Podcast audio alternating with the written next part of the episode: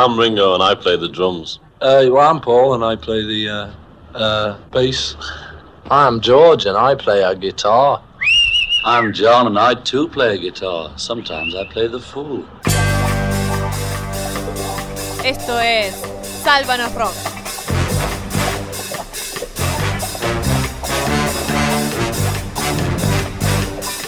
Bienvenido al rock de todas las décadas. De todas las décadas. De todas las décadas. Bienvenidos nuevamente mis amigos, bienvenidos al show que nunca termina, bienvenidos a Sálvanos Rock. Welcome back, my friends, to the show that never ends. We're so glad you could attend. Come inside, come inside. There behind the glass stands a real blade of grass. Be careful as you pass. Move along, move along. Come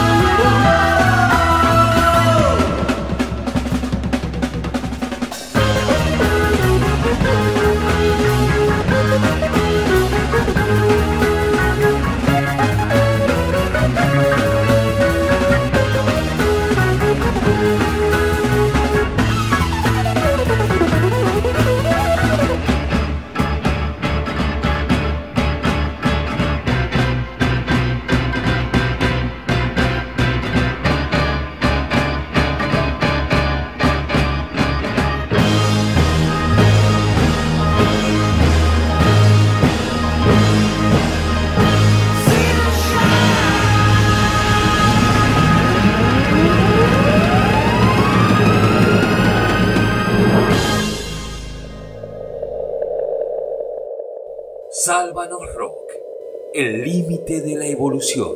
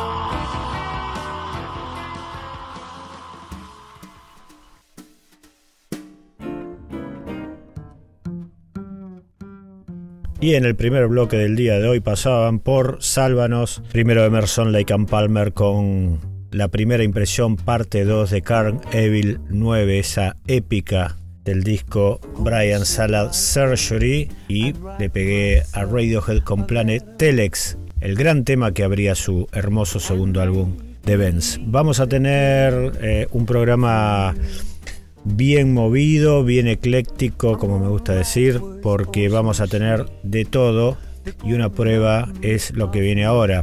Vamos a estar por prácticamente todas las décadas del rock, sin dudas. Fíjate lo que viene ahora. Si tu corazón está en llamas, estás en el lugar indicado.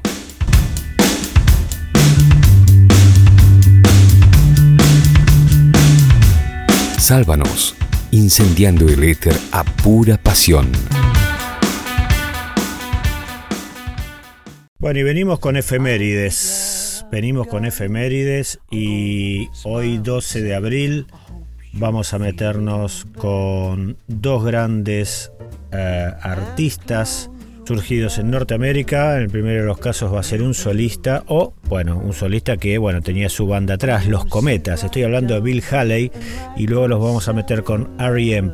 Pero ¿por qué nos metemos hoy con Bill Haley y luego con R.E.M.? Bueno, porque el 12 de abril de 1954 Bill Haley y sus cometas grababan We're Gonna Rock Around the Clock, rock alrededor del reloj, así se conoció en toda Latinoamérica. Por supuesto que toda esa revolución social y cultural que tuvo que ver con el rock and roll eh, a partir de la década de 1950, bueno, mucho tiene que ver con Bill Haley con ese señor de apariencia tan adulta, con un rulito en la frente, un jopo tan extravagante, absolutamente alejado de lo que uno conoce como un rockstar actualmente, ¿no? Pero bueno, hicieron historia con un par de temas, ¿no? Y fundamentalmente con Rock Around the Clock. Así que en homenaje a ese pionero del rock, ahí escuchamos este clasicazo, este tema inmortal aquí en Sálvanos Rock. Bill Haley and his Comets. One, two, three o'clock, four o'clock, rock. Five, six, seven o'clock, eight o'clock, rock. Nine, ten, eleven o'clock, twelve o'clock, rock. We're gonna rock around the clock tonight. Put your glad rags on, join me hot. We'll have some fun when the clock strikes one. We're gonna rock around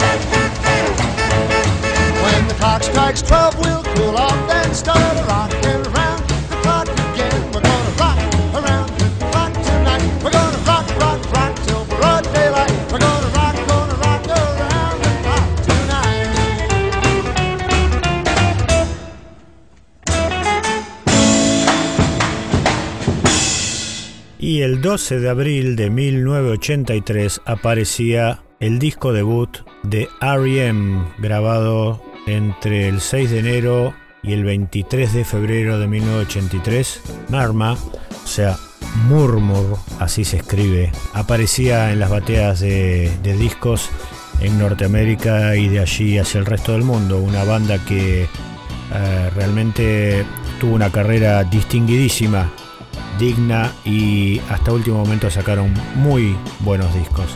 Pero bueno, este era su álbum debut y vamos a escuchar justamente el tema que abría, el famoso disco de R.E.M. con el cual se presentaban en sociedad. Esto es Radio Free Europe, R.E.M. en la efemérides de hoy de Sálvanos.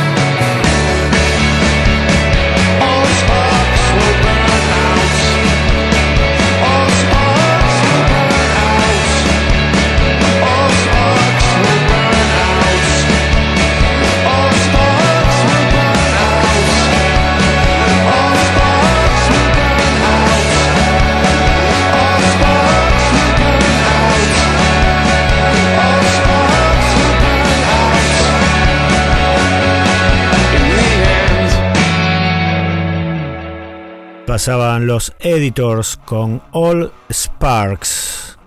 Ahora nos vamos a meter eh, un rato con la relación Ozzy Osbourne y Randy Rose, su guitarrista, su joven guitarrista que muriera tan trágicamente y tan estúpidamente, porque por supuesto que la vida de Ozzy Osbourne fue, sinceramente, si pueden leer la biografía I Am Ozzy, la autobiografía, no se lo pierdan porque es increíble la vida que tuvo este muchacho.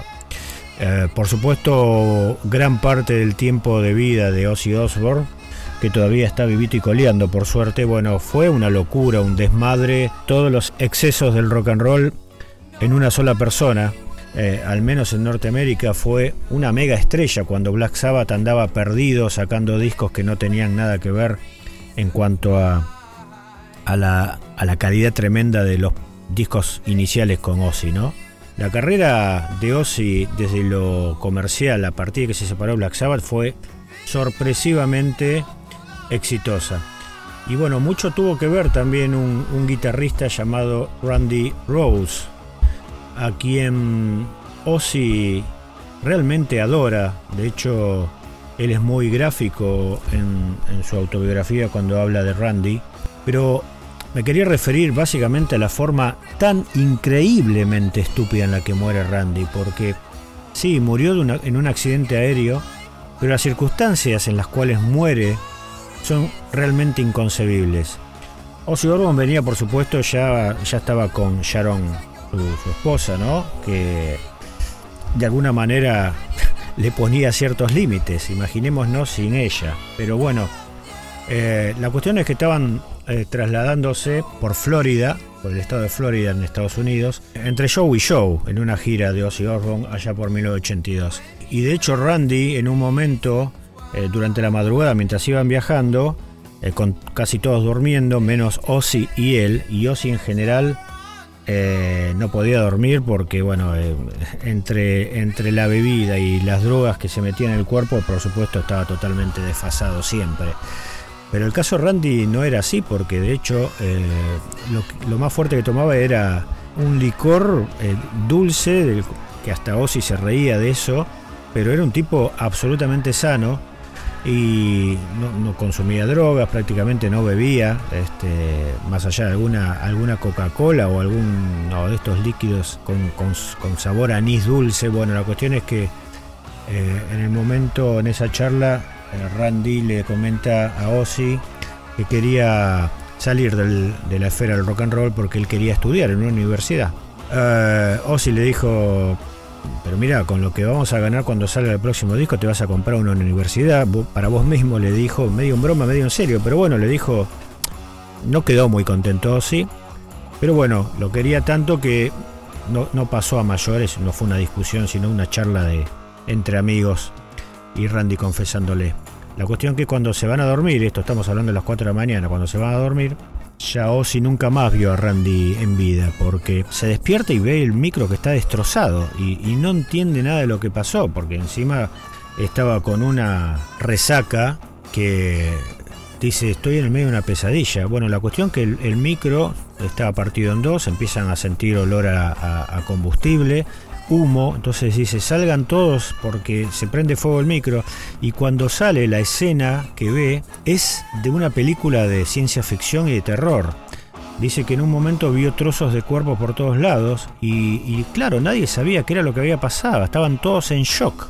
Eh, uno de los que justamente estaba dentro de la banda de, de Ozzy Osbourne en ese momento era Don Airy, el tecladista de, de Rainbow y de hecho, bueno, actual tecladista de Deep Purple, estaba dentro de, de la banda. Y era otro de los que había sido testigo de todo lo que había pasado, pero no podía emitir palabra. Lo que pasó fue que habían pasado, parado, perdón, en un garage en el medio del- de, la nada, porque aparentemente tenían que hacer algunos eh, retoques o arreglos al aire acondicionado del micro. Imagínense un micro donde iba toda la troupe, la banda, a todo lujo. Pero bueno, Ozzy lo que había detectado en su momento era que el micro, cuando ellos, cuando él estaba charlando con Randy, pegaba unos sacudones muy fuertes, como que iba rápido, pero bueno, en el medio de toda su locura, bueno, no, no, no le prestó atención más allá de, de esos movimientos a veces bruscos.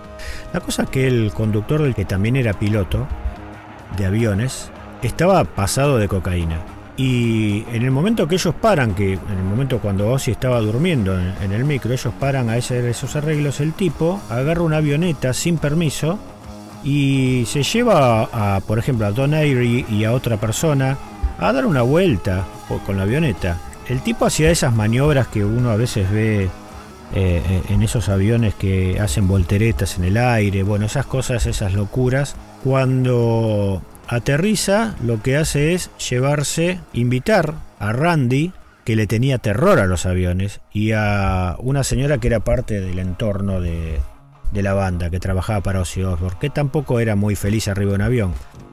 Se lo llevó a los dos, y lo que hizo este hombre fue pasar rozando el micro más de una oportunidad hasta que le pegó. Le pegó, lo partió y se mataron.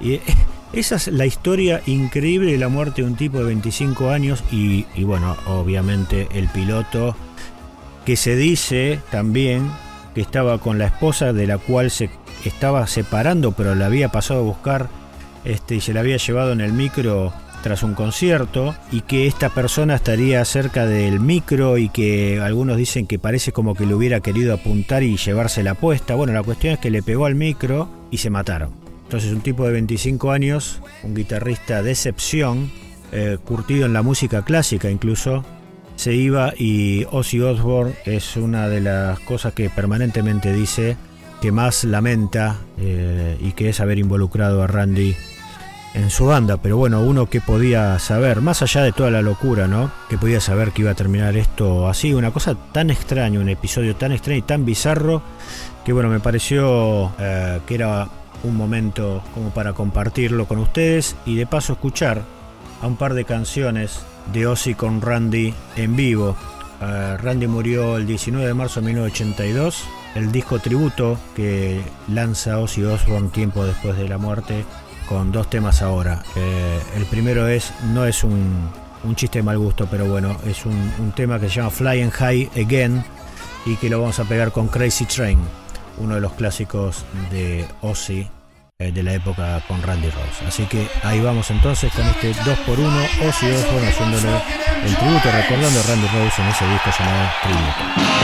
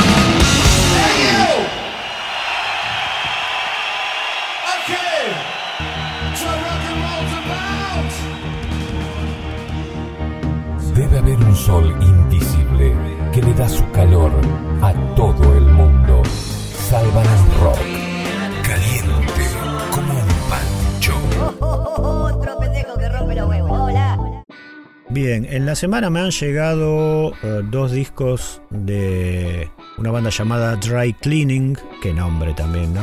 Dry Cleaning eh, es una banda del sur de Londres que ha sacado su disco debut que se llama New Long Leg. Un disco que, bueno, dije dos discos en realidad. Recibí un single de edición muy limitada, también de los Dry Cleaning, que bueno, eh, viene acompañado con, eh, con ese, con ese álbum, ¿no? Dry Cleaning es una banda que remite muchísimo al post-punk de Joy Division. Eh, en algunos temas el bajo de Peter Hook parece, parece presente, pero bueno, es mucho más prolijo, entre comillas, y canta una chica, con lo cual hay algunas diferencias, por supuesto. La chica se llama Florence y el disco está bastante bien. Es una banda que ya les digo, remite a esa cosa post-punk, incluso tiene, se escucha un poquito de- del magazine, de la banda de Howard Devoto. Así que es una banda interesante para prestarle atención. Y bueno, opté por elegir el tema que abre justamente ese disco. Esto se llama Scratcher Lanier y son los Dry Cleaning sonando aquí en Sálvanos por primera vez.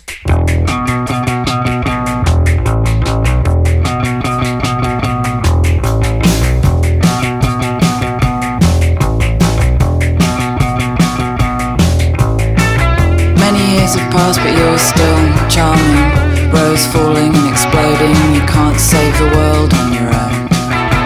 I guess. Don't send me it.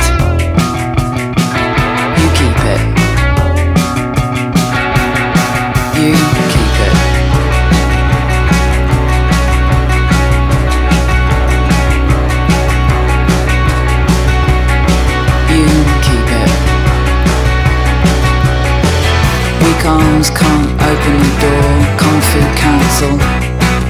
It'll be okay, I just need to be weird and hide for a bit and eat an old sandwich from my bag.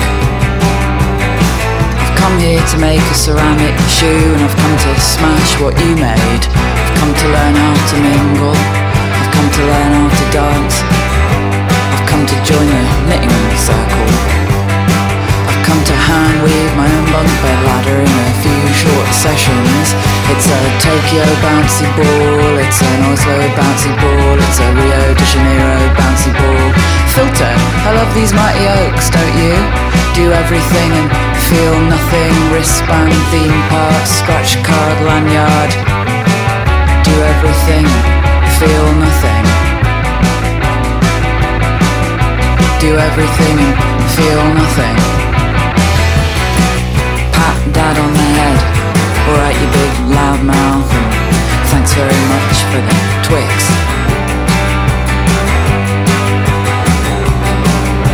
I think of myself as a hardy banana with that waxy surface and small, delicate flowers. A woman in aviators firing a bazooka. A woman in aviators firing a bazooka. Here to make a ceramic shoe and I've come to smash what you made. I've come to learn how to mingle. I've come to learn how to dance. I've come to join a knitting circle. That's just child chat. Why don't you want oven chips now? A Tokyo bouncy ball, it's an Oslo bouncy ball, it's a Rio de Janeiro bouncy ball. Filter, I love these mighty oaks, don't you? Do everything and feel nothing. Wristband, theme park, scratch card, lanyard. Do everything and feel nothing. Do everything and feel nothing.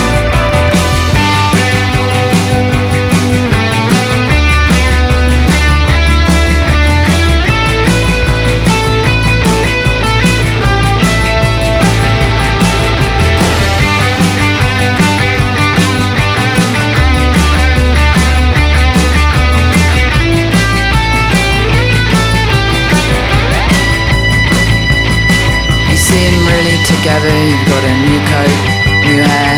Well, I tell you one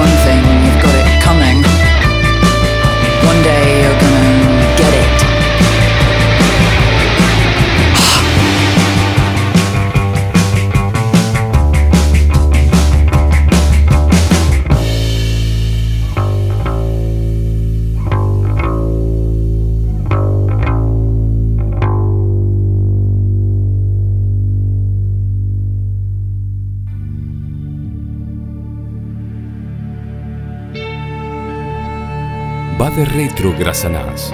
Sálvanos Rock desengrasa y deja tus tímpanos como nuevos. Proba Sálvanos Rock y decile adiós a tus problemas con la gratitud.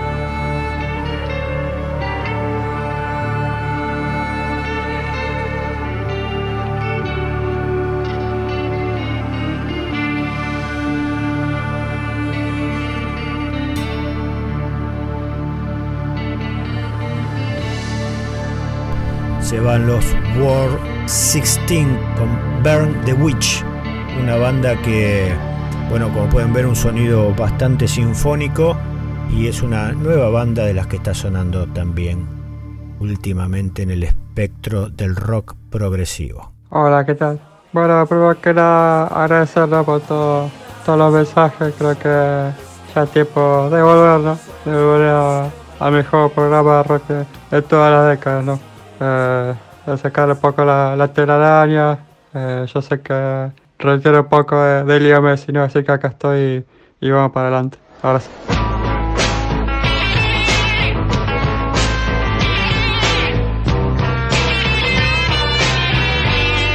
Hola, bienvenidos a un nuevo podcast de Rock is Here. En este episodio vamos a visitar el estudio fotográfico donde se creó una de las tapas de discos más emblemáticas en la historia del rock, la de Sgt. Peppers.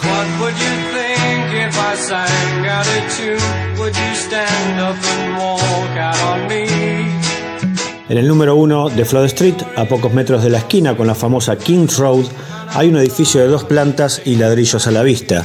Ahí funcionaba el Chelsea Manor Studios, donde el fotógrafo Michael Cooper realizó la sesión fotográfica para la tapa del disco de 1967, Sgt. Pepper's Lonely Hearts Club Band, por supuesto, de los Beatles.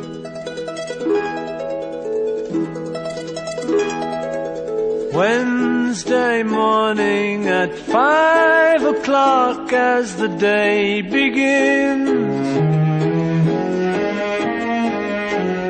Silently closing her bedroom door, leaving the note that she hoped would say more. She goes downstairs to the kitchen, clutching her handkerchief.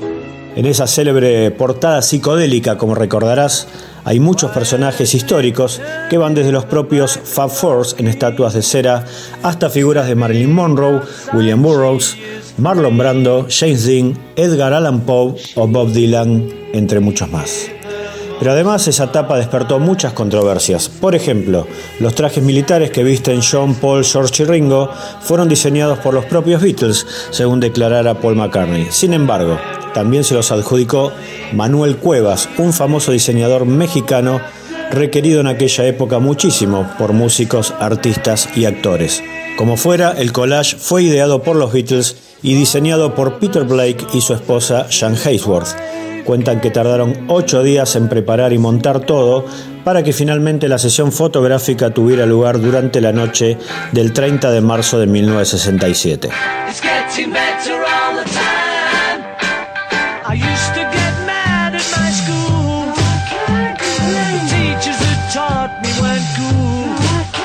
Hay además personajes que fueron eliminados de la foto a último momento.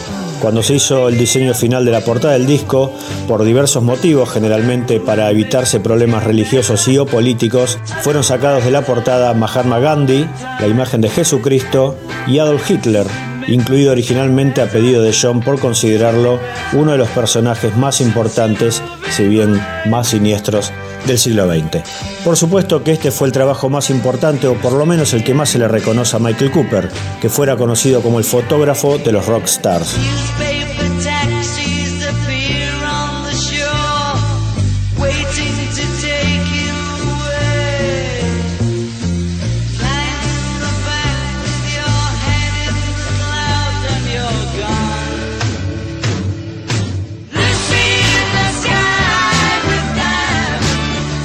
Cooper trabajaba en revistas como Vogue y Vanity Fair, pero paralelamente retrató la creatividad, la locura y los excesos de los años 60. Acompañó a los Stones en muchas de sus giras y se hizo muy amigo de Brian Jones y Keith Richards. Cooper cayó años más tarde en una profunda depresión y se suicidó en 1973 a los 32 años. Le dejó a Adam, su hijo, una carta en la que pedía comprensión además de unos 70.000 negativos. Adam, quien vive en Buenos Aires, encontró entre todo ese material más de 3.500 fotos de los Rolling Stones. Curó el mismo y editó el libro Early Stones, que incluye un prólogo nada más y nada menos que del guitarrista de los Stones, Keith Richards.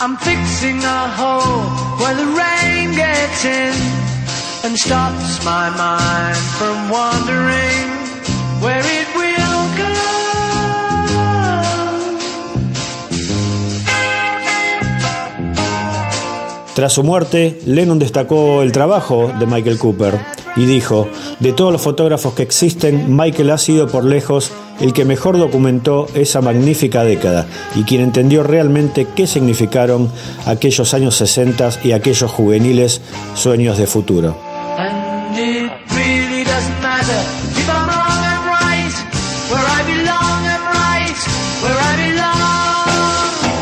Soy Marcelo Lamela, este fue un nuevo podcast de Rock is Here. Recordá que mm, nos podés visitar en rockishere.com donde vas a encontrar información sobre nuestros libros y nuestros tours en el Reino Unido y próximamente también en Buenos Aires.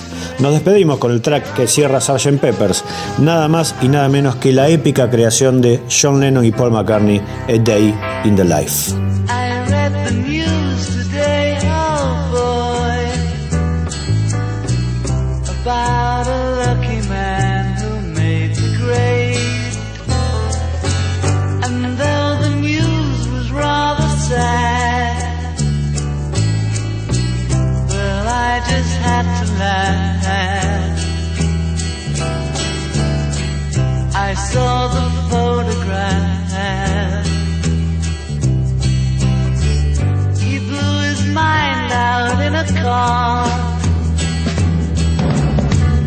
He didn't notice that the lights had changed.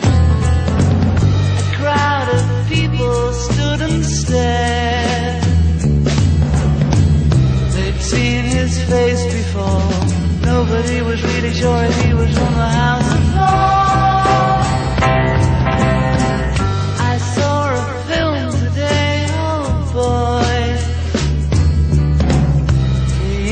English army had just won the war. A crowd of people turned away. But I just had to look, having read the book. I'd love to tell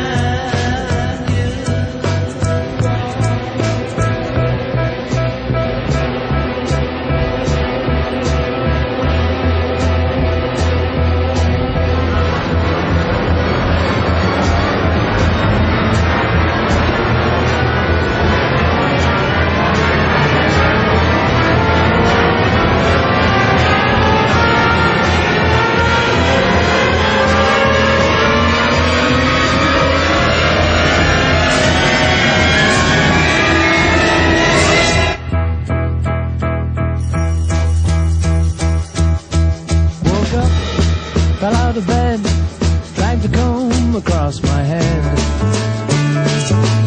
Found the way downstairs and drank a cup. And looking up, I noticed I was late.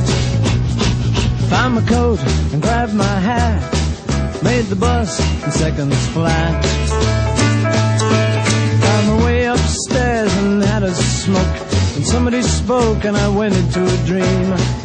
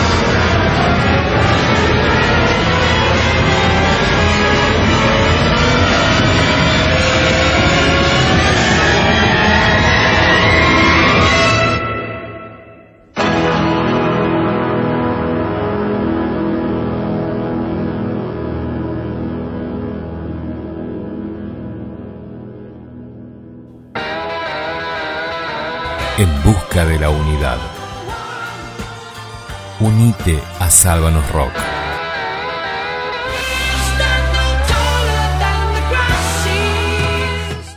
Bien, ya estamos en la segunda hora de Sálvanos Rock y bueno, en estos eh, días ha salido la reedición, la esperada reedición del álbum solista, el primero de ellos, de John Anderson, el cantante de Yes, ex cantante de Yes, o el cantante de Yes, va a ser siempre el cantante de Yes. En 1976, Yes, los, los miembros de Yes decidieron hacer un álbum solista cada uno y en el caso de John Anderson dijo, bueno, si voy a hacer un álbum solista lo voy a hacer yo solo y, grabó todos los instrumentos cuando a él eh, se lo desconocía, más allá de su grandeza como cantante o lírico, se lo desconocía como instrumentista. Bueno, grabó todos los instrumentos él y sacó un disco barroco precioso llamado Olias of San Hilo. Y bueno, en estos últimos días ha finalmente salido la reedición, eh, incluyendo una mezcla up mix en 5.1 tomadas de los eh, originales estéreo, porque bueno, las multipistas no se encontraban, entonces tuvieron que hacer algún algún ejercicio de invención que bueno todavía no puedo juzgar porque no he recibido mi copia y no lo pude escuchar en 5.1 lo que sí eh, Olias of San Hilo tiene una de las más hermosas artes de tapa y de cubierta y de librito interno que he visto en mi vida. Y bueno está aparentemente está muy bien recreado en esta oportunidad. Así que vamos con uno de los temas más accesibles o más radiables como le gusta decir a, a todo aquel que está metido en las FM y que se llama Flight of the Moorglade. Este, recuerden, es un disco con muchas, muchos pasajes ambientales, instrumentales y que algunos incluso dicen fue uno de los primeros discos New Age.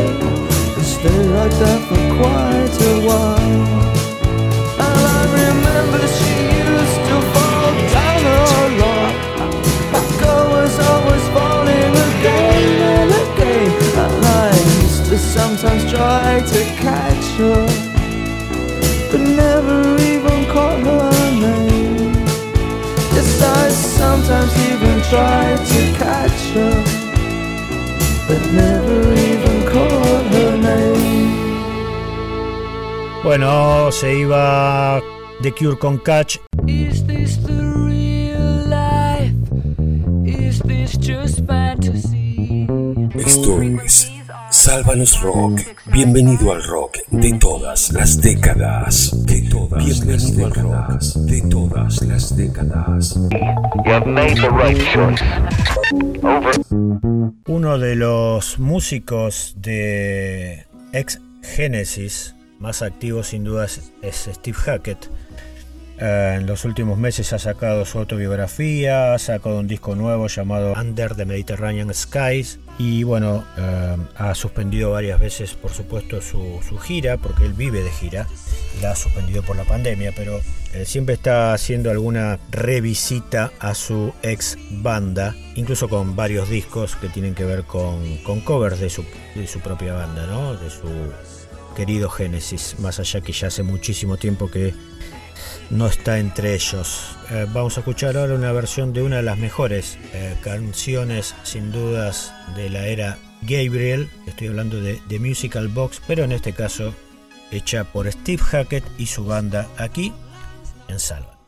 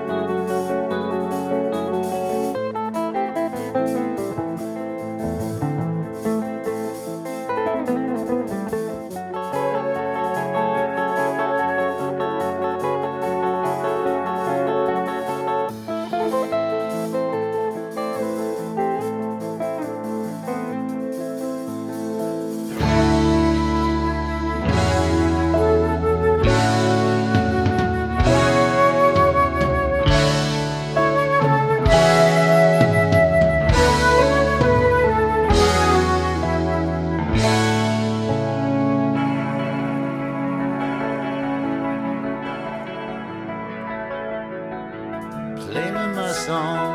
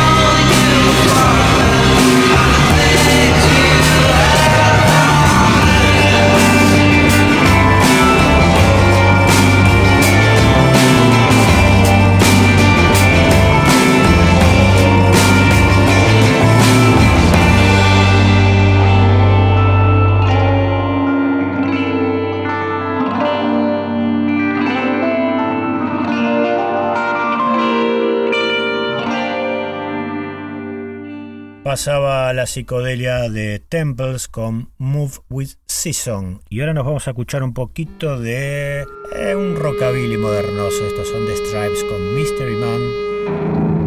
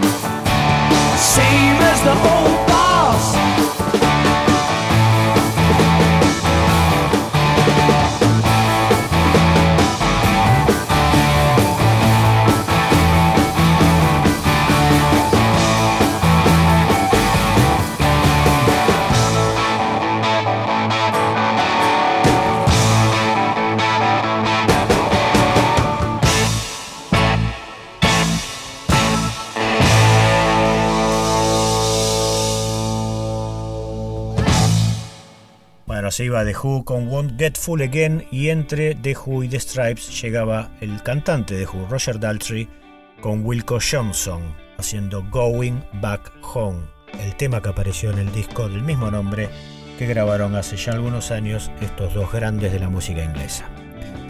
Bueno, el 11, perdón, el 1 de noviembre del 2012, el 1 de noviembre del 2012, me iba al Luna Park con, con mi hijo Pablo, que ha sonado ya en Sálvanos con sus canciones, lo que, es lo que son las vueltas de la vida. Bueno, nos íbamos al Luna Park a ver un show tremendo de Robert Plant. La verdad que gusta haberlo, haberlo llevado a Pablo. Recuerdo en ese momento a ver a, a una, eminencia, a un, a prócer del rock inglés, ¿no? Como Robert Plant. Eh, muchos quedan sorprendidos con algunos covers que hacía de Led Zeppelin porque le daba su impronta con ese sonido entre africano y asiático, marroquí diría yo más bien, ¿no? Este, en general él ama Marruecos y en general ese toque tenía que ver con, con la música de ese país. Y hacía unos covers que la verdad que a mí en general me gustaron mucho, por supuesto también lo adapta un poco a su voz eh, en estos momentos.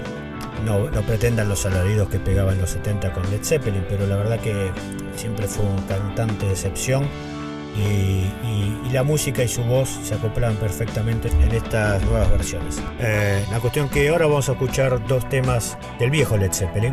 Four Sticks apareció originalmente en Led Zeppelin 4 y Whole Lotta Love, con uno de los riffs más famosos de la historia del rock, aparecía por supuesto en Led Zeppelin 2. Esa noche Robert hizo ambos y de hecho durante un tiempo se consiguió vía online a través de su página eh, estas grabaciones tan particulares. Así que bueno, ahí vamos con este 2x1 de Robert Plant antes de que vea el programa.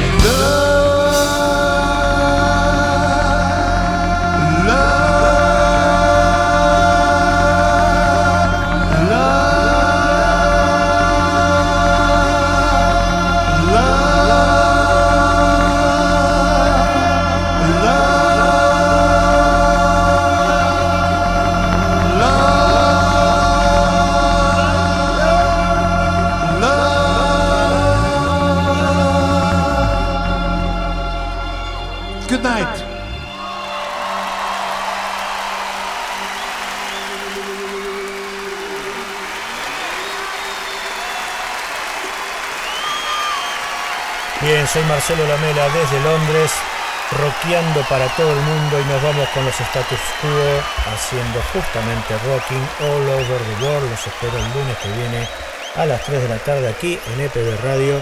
Que la pasen bien. Cuídense que la cosa no está para andar haciendo pavadas ni locuras. Beso a todos, chao.